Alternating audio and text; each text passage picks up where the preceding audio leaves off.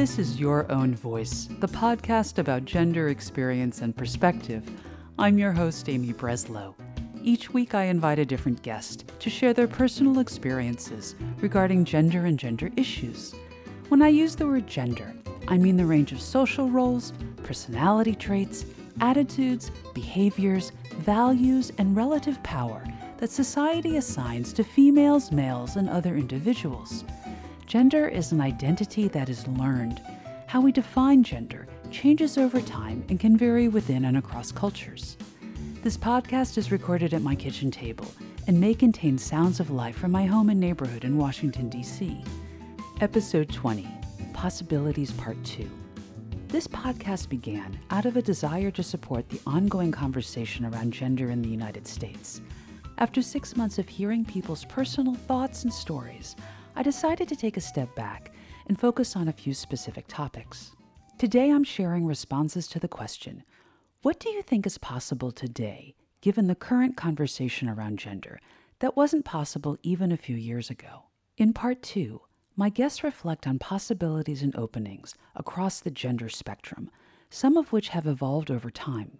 There was a strong emphasis on how differently this upcoming generation approaches gender roles and gender issues, particularly in regard to gender identity, orientation, and expression. We'll first hear from Rose, who identifies as a cisgender queer woman and uses she her pronouns. Rose stressed how the introduction of LGBTQIA vocabulary into popular culture has created new possibilities around awareness and understanding. I mean, that is, there is so much more possible. I have to say, um, the the vocabulary that people have um, uh, around things like sexual orientation, around uh, gender orientation.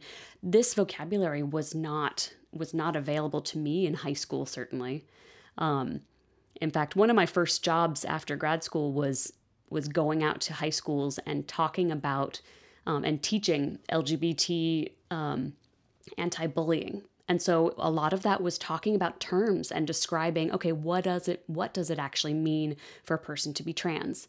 And and these are concepts that are new and they are really they're infusing the um the average person's imagination with images of that they can actually that are more tangible they they never they didn't have access to these ideas before. It, someone who had grown up in a small place had not had not left that small place might have just believed that that trans people did not exist because they never encountered them. But because of the rise of social media because of the introduction of these terms into popular culture television shows they are even even people who are have less access are starting to hear them and I think that that is that is offering really wonderful opportunities to convert that vocabulary into understanding. I love that idea of converting vocabulary into understanding. Do you have an example? So, um, something I, a couple years ago, I took uh, Arabic classes. And one of the things that was that I faced that was quite difficult is I wanted to be able to talk about my family and the fact that I have a female partner. Um, but those that vocabulary was not accessible to me, or in Arabic, the translation of gay was actually pedophile. And so I I approached one of my language instructors and said, "Hey, can you can you help me find the words that can describe my family in a way that people understand it?" So that so the terms aren't so specialized that an average person would understand. And so together we created um, some some basic words and then what was amazing is that she then brought together all of the all of the language instructors that were teaching Arabic uh, and everyone got together in a single room and talked about these terms. Um, and this was an opportunity. There was a, a panel of people who were LGBT and had the opportunity to tell their stories. And so we were not only introducing words, but also putting faces and stories to those words, which meant that these teachers um, who m- maybe had not known that they knew a, a gay person or a trans person before, now they they knew a, an appropriate word that was respectful, and they knew a person with a story.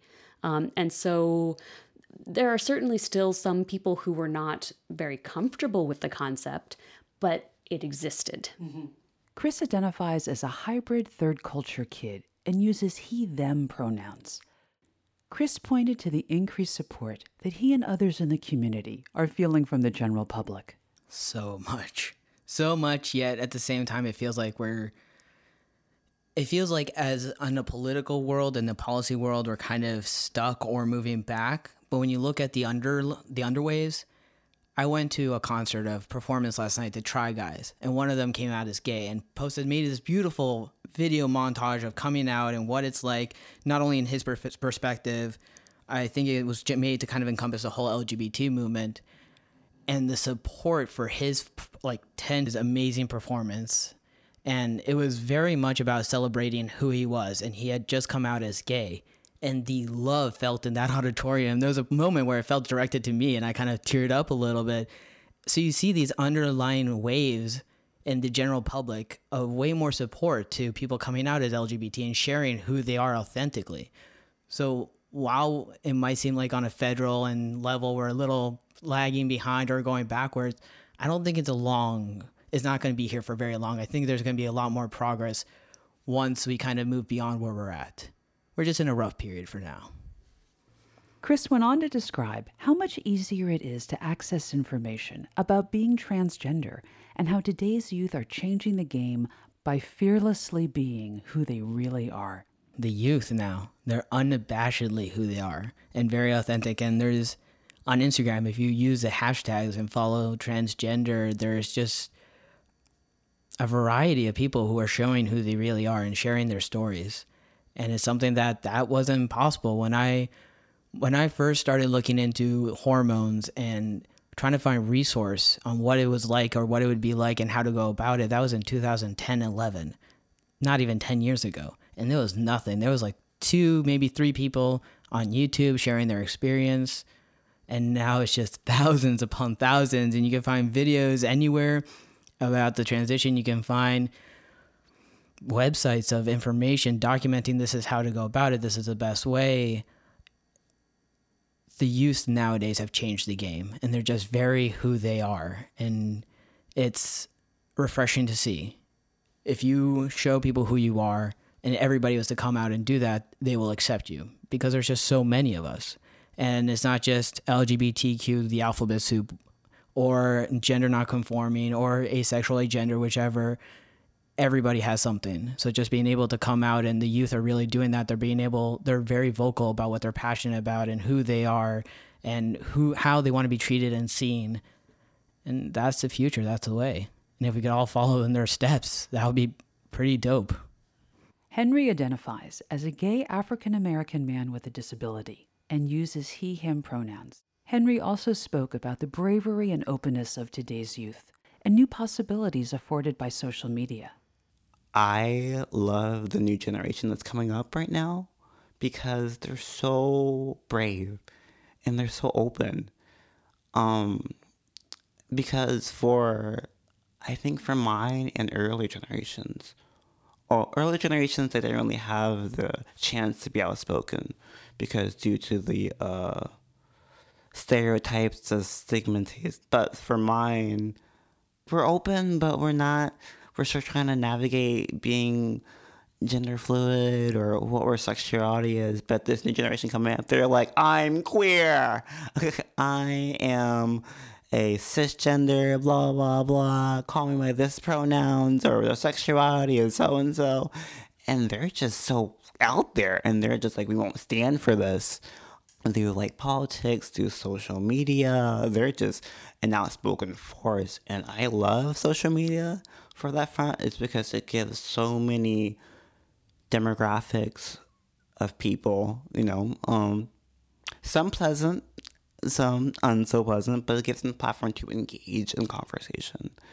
And I just, I love the fact that we get to engage in different platforms of being LGBT, being African American.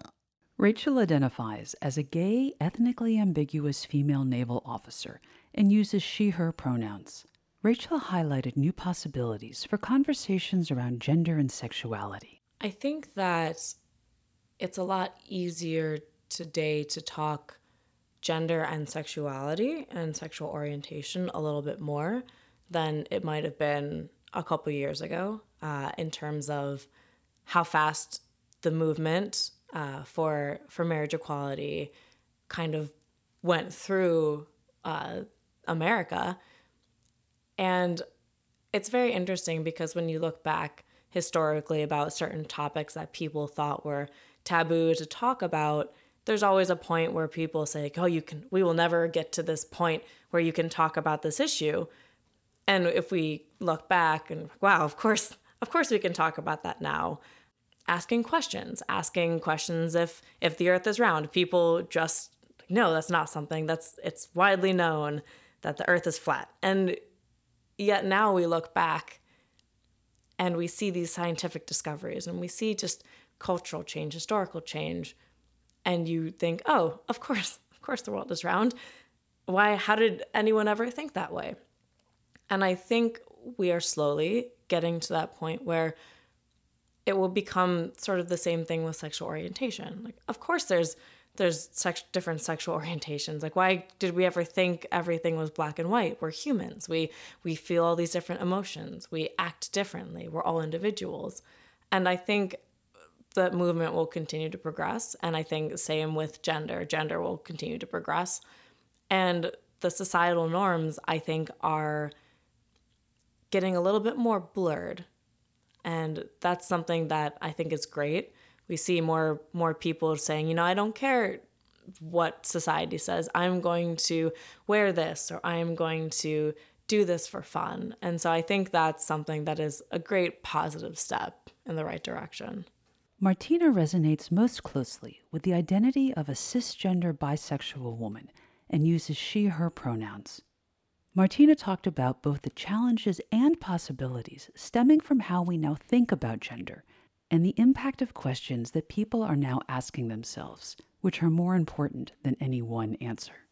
What's possible is, again, that we don't have to put things into the kind of boxes that were just assumed also to be scientifically um, valid. You know, now we, we look at it even, you know, what is a man? What is a woman? What is gender? What defines it? We now understand it's so much more complicated than just chromosome. It's almost like another dimension has been added. And rather than viewing these things as maybe two dimensional, now we're adding a third dimension. And I think, and I think that threatens some people. And I think so in some communities or some areas, I think there's almost been a shutting down because this is viewed as such a threat. Um, and yet in other communities, there's this wonderful opening up. And I see it with um, a lot of my clients who are under 30, who just, there's a, there just is this assumption that they can view themselves in so much of a broader way. And I would say almost every person, every person under 30 I work with would consider themselves queer in some way because the notion that they are one thing or the other just doesn't doesn't apply the same way it did for my generation. And can I ask you because this question of what does queer mean? Mm-hmm. I've heard different mm-hmm. definitions. Mm-hmm. How when you hear the word, what does it mean to you? Well, I think it's again because I again I watch it in people who are under 30 now that, that it that they can identify themselves in a multiplicity of ways that there is, it isn't just I am straight or gay or I am cisgender or transgender. It's like one can be sort of in the middle of this flow um, uh, in ways that are just and I, and I think what's more interesting is the, the questions that people ask themselves, not the answer. And I think this is also where modern spirituality has helped a lot the whole notion that the journey is much more interesting than, than the answer. And we tend to be a culture that's looking for goals and answers, and we're moving a little bit more about being present to the journey more. And so I see people, it's more the question in the sense of, well, in this moment, this is what I'm doing. Um, and like you know they'll come in one day and they're dating a woman and then, then they're dating a man and then they're dating i mean it's it, and there's no it's sort of seamless. There's no needing need to explain it even um, which i find fascinating. The next few voices talked about changes and possibilities that they are seeing within their own families. Matt who identifies as a cisgender gay male and uses he him pronouns gave an example of one way his family talks about gender issues with children the first time um, my sister, who's the oldest, um, was pregnant with her first uh, kid, we had a conversation about, um, you know, how are you going to explain um, that you have a, a gay brother um, who has a, a gay partner? Um, and, you know, my sister, who also had friends uh, growing up that were gay, was very very much an ally and so forth.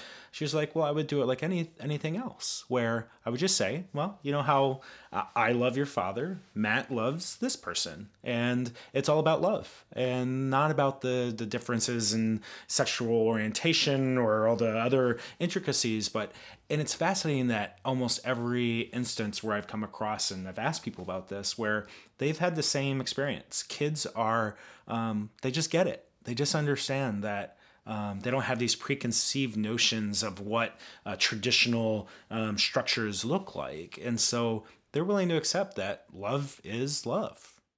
Matt went on to describe other possibilities that he sees in the younger generation of his family the the positive aspect of social media now, um, and I see it as I follow my nieces, my nephews. It's almost the cool thing to do now to stand up for people that are being bullied, and I think that's such an amazing thing. And I see again on my uh, you know my um, uh, on the social media that my uh, family members are on, and they're they're young, they're in high school. Um, I see them, you know, um, even uh, using terms for one another um, that are endearing between men and things like that. When, um, when in my day, if you did that, oh no, you'd be bullied, you'd be ostracized. Tracy, who identifies as a black woman and uses she her pronouns, picked up on the changing priorities around gender that she sees in her family's younger generation. Uh, my sense for her is that she's more aware than we like that that her generation like her generation more self-aware of women. And what i admire about her generation is the way that they just accept people for what they are you know? And i one of my um, friend's daughters approached someone and said what pronoun should i use for you? I'm like i would have never have thought to ask that question you know? Like to you know what do you refer yourself to? i just wouldn't have come across my mind but for them they're so aware and and so I don't know. It's like a forward thinking, and from my perspective, I think it's it truly is an age thing, right? Like so we're not. Um, it's not in my face where it's for them because their generation is so open about it. I mean, it's it's interesting. My cousin, I have a cousin whose son is um, be referred to as they, and so the mom's trying to understand it, and she walks up to a man shopping in the female in the women's section and said, "Can you help me understand?" And he's just like, "Honey, I, I'm I'm just gay. I don't I don't understand all these things." But we're the same. It's an age thing. It's a generational thing. He doesn't. He the pronoun thing isn't wasn't his issue it's come up more for this generation. So I thought that was funny. Like he's just like, I, the, I don't get it either. I don't know what's going on with the younger people, but I still think it's super cool that they are trying to respect one another. So yeah. like how the pronoun isn't the issue. It's just more how can I respect you as you the most. And that that's important because if we can respect one another, if people can feel heard and appreciated, then we'll we'll move past so many little things that are unnecessary. Kat identifies as a Persian woman and uses she her pronouns. Kat talked about the challenges of raising a teenage son in the post Me Too era and the possibilities for creating new standards for how people treat one another. It's interesting having a teenage son now um, and watching how he deals with gender issues. And, you know, one of the things that actually has been really interesting to, to deal with is consent, having to do with his his role as a boy and how he's growing up and you know how he treats women in terms of like touching them and um, you know if he hugs me too long i'm like you need to be very cognizant. If i if i'm saying that's enough you know that's enough. And so being aware of personal space for not just women but men anyone you know? And so kind of that road i think has changed a lot.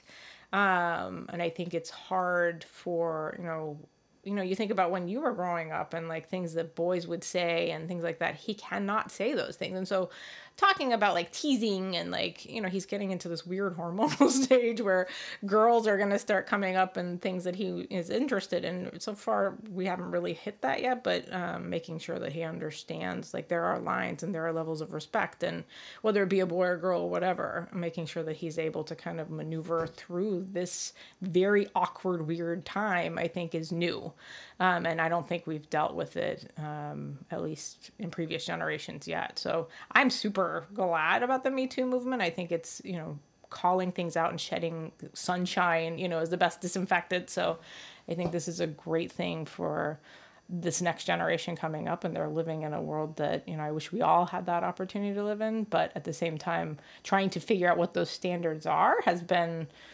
really difficult like we weren't brought up that way so um, you know we're we're kind of building the plane as it flies, um, which is kind of scary. Yeah, so it's kind of scary, but at the same time, I'm I'm glad that he is. He's just such a kind, compassionate, empathetic, you know, super respectful person. Um, and I'm glad it's it's fascinating watching this young man grow up to be, you know, such a feminist and and somebody that is just full of compassion. Mercedes identifies as a cisgender Latina woman and uses she her pronouns. She talked about changing attitudes and practices in her family around machismo and traditional gender roles. My sisters, for instance, um, well, my my uh, closest sister, she's a she's a terrible cook just terrible. I mean, she will burn a piece of toast if you allow her to do so. She can barely grate cheese without cutting her fingers. It's it's kind of hysterical to watch. And so, um, you know, her husband does a lot of the cooking, and so there are a lot of now conversations about how there are so many you know the men that we married that they cook that they spend time in the kitchen you know my husband is very intentional when we have family gatherings he he says i'm going to the kitchen. You know i'm going to help out in the kitchen. And so you know the the other men i think of course i'm sure thinking in their head he's making us look bad. You know what is he doing? Should i go in there and just like stand there awkwardly? You know what's what should i do here? But it's at least having them question okay me sitting here and just doing nothing is maybe not okay? And so um, that you know that's a conversation we're starting to have. And and you know again my husband's so sweet just says go go out and sit have a beer right? Just go sit next to you know your uncle have a beer. I'm going to be in the kitchen right now. And so just to see you know and and we start to have those conversations. And of course my uncles are what are you doing? Right? And your husband's in there? It's like yeah so let's talk about that and and so we see that um, a little bit more start to change. And um, and especially too now how uh, you know I communicate with my cousins and how they write um, an X at the end as opposed to an O or an A, which would be male or female at the end of, of certain words, and so um, that that's really great to see as well because then you start to see it change in the language, which I think because it's at the root of culture and family that that it's really um, something that can cause a, a good amount of change. Liz identifies as a female Asian American in a Chinese American Hapa and uses she her pronouns. Liz focused on changes around gender and body image and new possibilities concerning beauty standards. The clip you're about to hear picks up after Liz has told me about having breast implants when she was 19 years old. Body image is another area where things are changing a lot. And I think if, if CrossFit was a thing when I was growing up, I probably wouldn't have done it because the value of what a strong woman looks like is completely different now than it was then. Could, could you say a few more words about that? In the CrossFit community, um, aesthetics actually don't really matter. The point is becoming a stronger, more functional human and being able to basically lift heavier shit and move faster. But it's not about doing certain exercises so that your butt or arms or this or that look a certain way. It's just about being healthier. And I think that's beautiful. Uh, I wish, like I said, that that was popular when I was growing up. And also, Um, I think about Serena Williams and everything she's doing. She's such a, a trailblazer in many forms, um, but she's a beautiful, strong woman, and I'm happy that girls have her to look up to now. Barbara identifies as a female service member transitioning to civilian life. Barbara talked about the new world of possibilities for women in the military that were not available to her when she was coming up in the Air Force. I think the most important part of this is for the young women that are out there. It, it opens up a whole world for them that wasn't possible, for example, when I was younger. I feel that I had several, there were several career paths open to me, very gender. Even when I, I talked to a Navy recruiter initially before I joined the Air Force, and at the time, women weren't allowed to be on ships. And so I looked at the recruiter. Why would I want to join the Navy if I can't be on a ship? Isn't that the point of being in the Navy, right? And he said, Well, you can be a cook or you can be a secretary. And I said, I don't need to join the military to do those things. I can do those things here. And but the Air Force offered me something that I had never considered. You, know, you take a test called the ASVAB, and it gives you scores, and then that will determine what military jobs they can put you in. So you have an aptitude for certain skills. So when I, I scored high in electronics, who knew, right? I never picked up a tool probably my whole life up to that point. And the recruiter, the Air Force recruiter told me, you can go be an aircraft mechanic. And, and I was like, really? like I can really do this. And so I did. But had that not happened, I would not have known that those kinds of jobs were open. So in the military, we've opened all jobs to women, right? We've in society, we've seen women do lots of things that weren't we would have never considered as young women.